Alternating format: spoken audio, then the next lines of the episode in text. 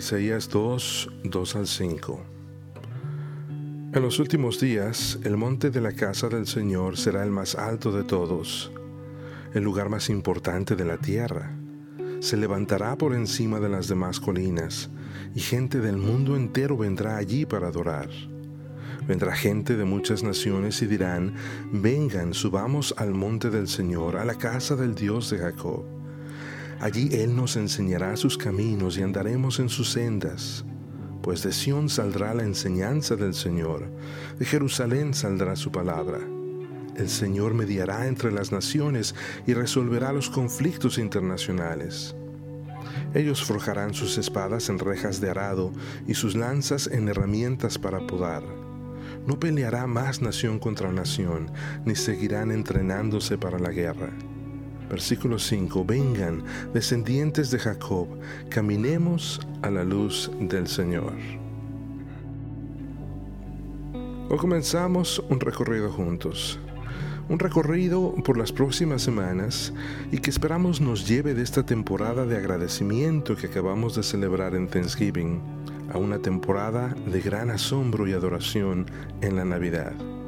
Y es que la adoración es la única respuesta apropiada ante la magnitud de la obra de Dios por sus hijos e hijas. Por eso nuestra oración es que este recorrido vaya produciendo esa respuesta de adoración en tu corazón y al compartir contigo cada semana un par de pensamientos devocionales.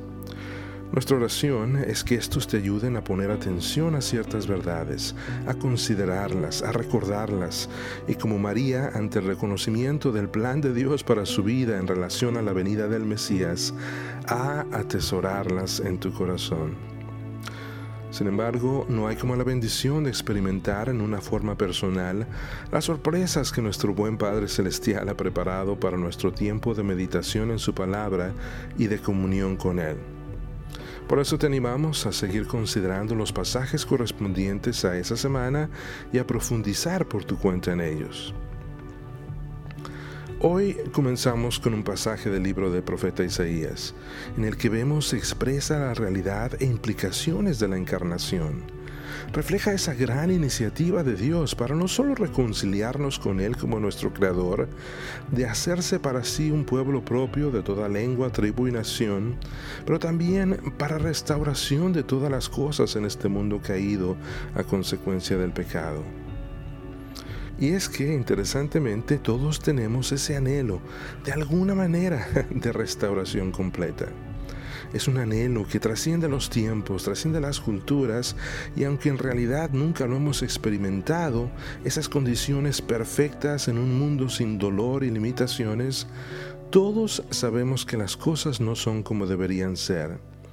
Y como dijo C S Lewis, si cada experiencia de la vida nos deja insatisfechos, debe ser porque fuimos creados para algo más. En nuestro A D N hay como un anhelo y esperanza a un estado de shalom, de paz perfecta, de armonía plena y de ver cumplido el propósito original de todas las cosas. Estamos en un recorrido en esta temporada navideña de agradecimiento a adoración, como decíamos. Pero también la vida es un camino que tenemos que recorrer, y este pasaje es una invitación a caminar a la luz de la realidad de que Dios y su palabra guían a sus hijos. En el Edén, Adán tenía comunión con Dios, y también dice Génesis que Enoc y Noé inclusive caminaron con Dios. Así, gracias a la obra de Cristo en nuestro favor y en nuestro lugar, esa comunión con Dios que habíamos perdido como resultado de la caída es ahora restablecida y es una oportunidad para ti y para mí hoy de tener esa esperanza de restauración completa y también de ir a través de nuestro paso por esta vida con una conciencia de su presencia, una conciencia de su obra a nuestro alrededor, en nosotros, a través de nosotros e inclusive a pesar de nosotros.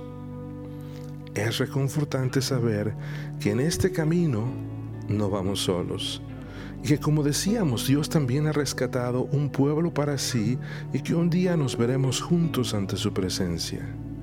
Caminemos entonces juntos también a la luz de su palabra y la realidad de esta esperanza futura. Apocalipsis siete, nueve al diez dice: Después de esto miré, y he aquí una gran multitud, la cual nadie podía contar, de todas naciones y tribus y pueblos y lenguas, que estaban delante del trono y en la presencia del Cordero, vestidos de ropas blancas y con palmas en las manos, y clamaban a gran voz, diciendo: La salvación pertenece a nuestro Dios, que está sentado en el trono, y al Cordero. Para considerar, ¿cómo está tu nivel de agradecimiento? ¿Está trayendo anticipación a la celebración de la Navidad? ¿Consideras que has ido a lo largo de esta vida con una conciencia de ir caminando con Dios? ¿O más bien te sientes solo en el universo tratando de valerte por ti mismo? Te invitamos también a leer en esta semana Lucas uno, cuarenta y seis al cincuenta y seis y a considerar lo que dice en relación a caminar en el presente a la luz de esta esperanza de realidad futura. Cómo la manera como fue escrito este pasaje refleja la certeza de lo que Dios va a hacer.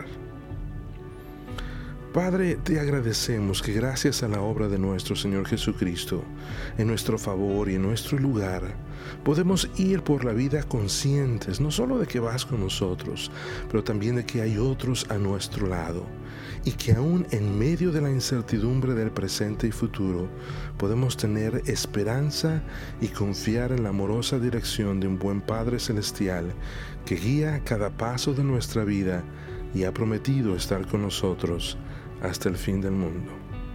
Amén.